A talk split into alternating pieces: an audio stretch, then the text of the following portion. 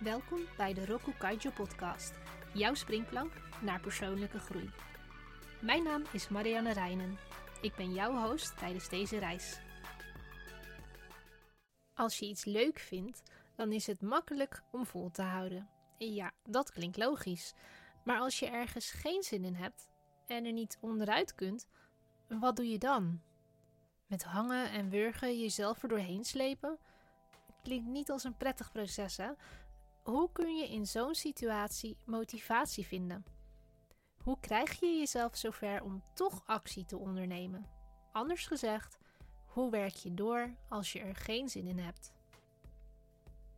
Peter Bruckman, CEO of Bruckman Partners, schrijft in zijn artikel How and When to Motivate Yourself als je erover nadenkt, hoeven we eigenlijk maar een paar korte momenten gemotiveerd te zijn. Tussen die momenten neemt momentum, gewoonte of onbewuste focus het over. Dan is het natuurlijk de kunst om die momenten te identificeren en de juiste acties te ondernemen. Professor aan Chicago's Booth School of Business Ayelet Fishbach schrijft in een artikel voor Harvard Business Review over verschillende strategieën die voor de meeste mensen werken. Een en ander is de uitkomst van zo'n 20 jaar aan onderzoek. Zij wijst daarin op onder andere de volgende twee strategieën: effectieve beloningen en de invloed van anderen benutten. Effectieve beloningen.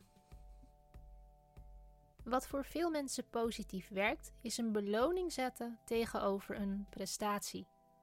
Dan weet je waar je het voor doet, is in sommige gevallen een veelgehoorde uitspraak. Heb je bijvoorbeeld een bepaald resultaat bereikt, dan trakteer je jezelf en je partner op een etentje. Heb je je doelen voor deze maand bereikt, dan gun je jezelf bijvoorbeeld een dagje spa. Er zitten echter valkuilen aan beloningen. Eén fout is om jezelf te belonen voor het aantal afgeronde taken of voor het tempo, wanneer de kwaliteit van de prestatie ontzettend belangrijk is. Een voorbeeld. Je wil zoveel mogelijk belastingaangifte in een dag doen en belooft jezelf een mooi paar schoenen. Maar je vergeet daardoor om geconcentreerd en nauwkeurig te kijken naar bepaalde posten, waardoor de aangiftes achteraf niet blijken te kloppen en jouw klanten moeten bijbetalen. Een andere veel voorkomende fout is het kiezen van prikkels die het bereikte doel ondermijnen. Een voorbeeld. Na eindelijk op je streefgewicht te zijn, beloon je jezelf met een grote super deluxe ijskoep bij je favoriete ijssalon. Onderzoek naar wat door psychologen balanceren genoemd wordt, laat zien dat het bereiken van doelen mensen er soms toe aanzet om juist toe te geven aan verleiding, waardoor ze weer in oude patronen vervallen. De tweede strategie. Benut de invloed van anderen. Wat ook een positieve uitwerking heeft als het gaat om onze motivatie, is om op de juiste wijze gebruik te maken van de invloed van anderen. Dit kan op de volgende twee manieren. 1. Kijk nooit passief naar ambitieuze, efficiënte, succesvolle collega's. Er kleeft namelijk een te groot risico aan dat het demotiverend werkt. In plaats daarvan is het beter om met deze personen te praten.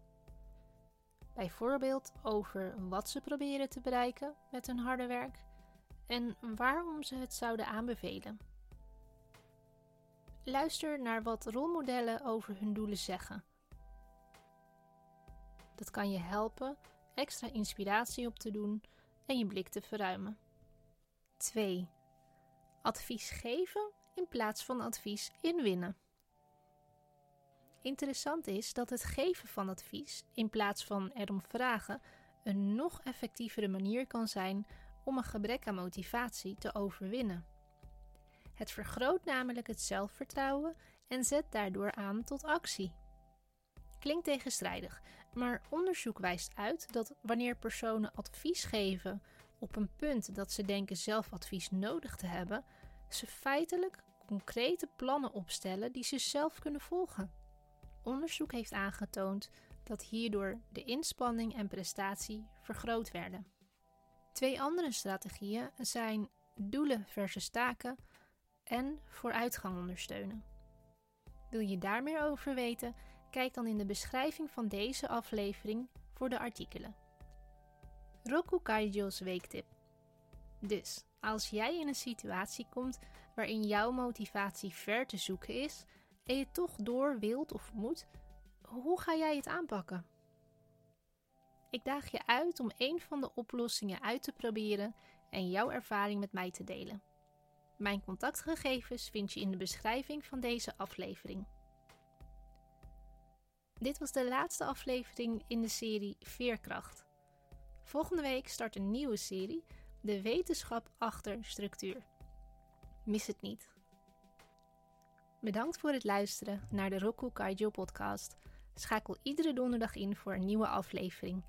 Meer informatie en het laatste nieuws vind je op de website roku-kaijo.com.